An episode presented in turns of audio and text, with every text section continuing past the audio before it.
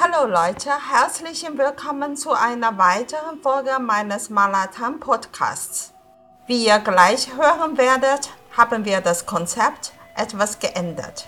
Sven wird ab sofort ständiger Gast in der Sendung sein und die Frage stellen, die mir nicht sofort einfallen würden. Hallo, hallo, hallo, hier bin ich. Heute möchte ich über die Liangzhu-Kultur sprechen. Da bin ich mal gespannt. Ich weiß nichts von der Liangzhu-Kultur, außer dass es äh, für Touristen so Jademitbringsel gibt, die auch äh, nach Liangzhu-Vorbildern geschaffen wurden und die man hier überall in Hand so kaufen kann. Aber ansonsten ist mir die Kultur weitgehend fremd. Die Liangzhu-Zivilisation ist etwa 4300 bis 5300 Jahre alt.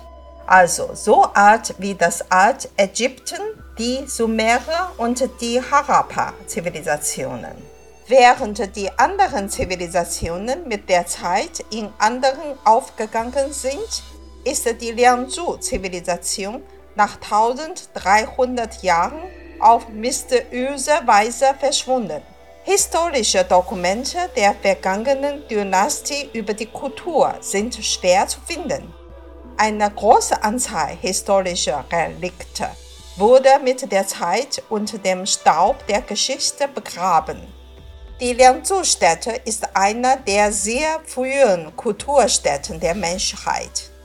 Sie zeigt die 5000-jährige Geschichte der menschlichen Kultur in der Jungsteinzeit in China. Seit 2019 gehört die Stätte zum Weltkulturerbe. Ah, okay. Also wie der große Kanal, den wir ja auch noch besprechen werden. Ja, genau. Und wie zum Kanal gibt es auch hier ein Kulturzentrum. Das Liangzhu Kulturzentrum befindet sich in der Stadt Pingyao bei Hangzhou. Die bemerkenswerteste Stück dieser Kulturstätte sind die ausgegrabenen Jadestücke. Zu den aus der Gräber ausgegrabenen Jadeartefakten gehören bifrache Jaderinge, Zung, achteckige, innen rundhohle Warzen, kronenförmige Waren, Jadearmbänder, zylindrische Jadewaren und auch viele andere Arten. Insbesondere die Anzahl, Vielfalt und die kunstvollen Schnitzereien sind für prähistorische Jahre bemerkenswert. Motive wie Gesichter von Göttern, Menschen und Tieren auf Jadegeschehen versinnbildlichen den Glauben an das Konzept der Harmonie zwischen Mensch und Natur der Liangzhu-Vorfahren. Sie stellen heute den Kern der traditionellen chinesischen Kultur dar. Was mir an den Stücken am meisten aufgefallen ist, ist die frappierende Ähnlichkeit mit der Kunst der präkolumbianischen Kulturen aus Südamerika. Also gerade das Maskottchen des Museums, das hätte genauso gut aus Peru stammen können.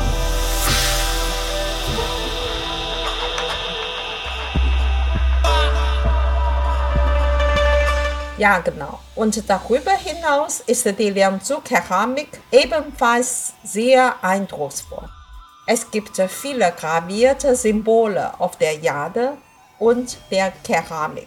Diese Symbole ähneln in ihrer Form den Zeichen der Shang- und Zhou-Zeit und sind wichtige Hinweise darauf, dass die Liangzhu-Kultur der Beginn der zivilisierten Ära war. Laut Experten ging der Beginn der chinesischen Zivilisation von Liangzhu aus. Na und wer weiß, vielleicht gibt es ja auch Verbindungen tatsächlich nach Amerika. Zeitlich käme das ja ungefähr hin. Ja, dazu kann ich jetzt auch nicht sagen. Die Liangzhu-Kultur ist die einzige bzw. erste Kultur in China, die einen Status eines Gottes geschaffen hat. Es gab zwar Religionen in der Shang-Dynastie, aber keine bildliche Darstellung eines Gottes. Das Bild ähnelt dem eines indischen Gottes. Dieser Gott ist halb Mensch, halb Tier. Die Idee ist, kein Idol kann genau wie ein Mensch oder ein Tier sein. Also geht nur eine zusammengesetzte Gottheit. Die Liangzhu Yade Cong ist eine Säule, in die auf allen Seiten Gottheit eingraviert sind. Ich glaube, das meinst du mit Maskottchen. In der frühen Gesellschaft waren die Herrscher aller Länder der Welt gleichzeitig König und Gott. Wie auch der ägyptische Pharao ist auch der König.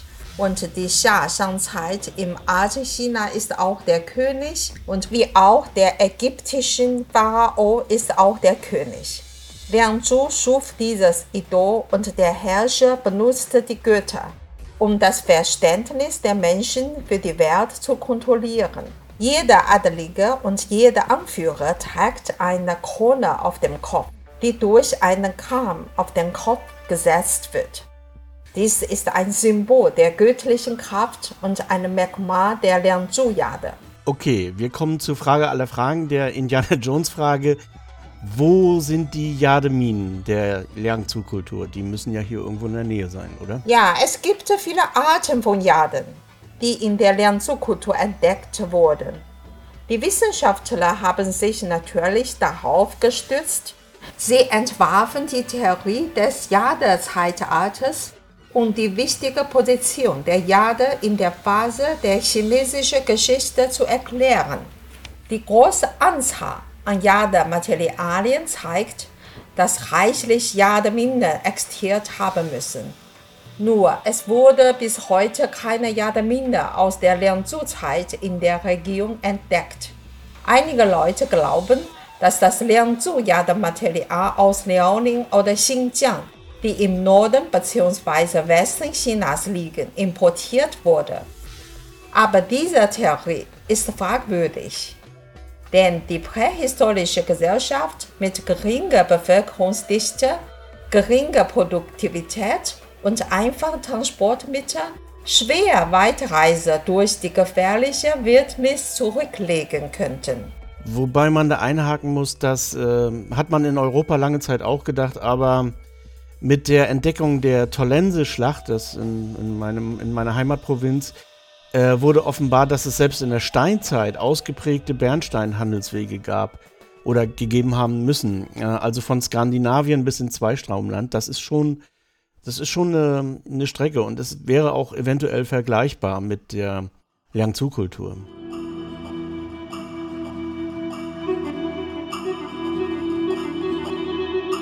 Ja, aber einige Experten bestehen darauf, dass es im Kulturgebiet der Liangzhu insbesondere in den Überresten des Tianmu-Berges nahe Liangzhu alte Jadevorkommen geben muss, die von den Menschen vergessen wurden.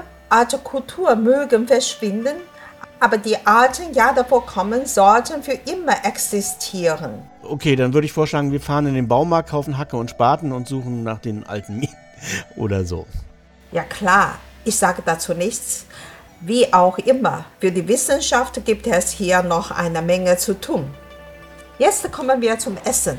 Das Liangzhu Kulturzentrum ist sehr groß und man kann dort den ganzen Tag verbringen. Zum Glück gibt es in der Nähe eine Essenstraße.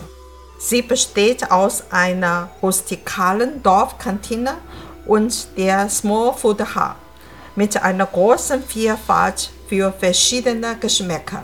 Die Kantine der Dorfbewohner ist mit natürlichen und einfachen originalen Holztischen und Stühlen, Brenngeschirr, Emaillen und Bambusgeschirr und so ausgestattet. Es gibt sorgfältige zubereitete steingemahlenen Sojamilch, gebratene Aalnudeln mit Garnelen und Pira-Nudeln.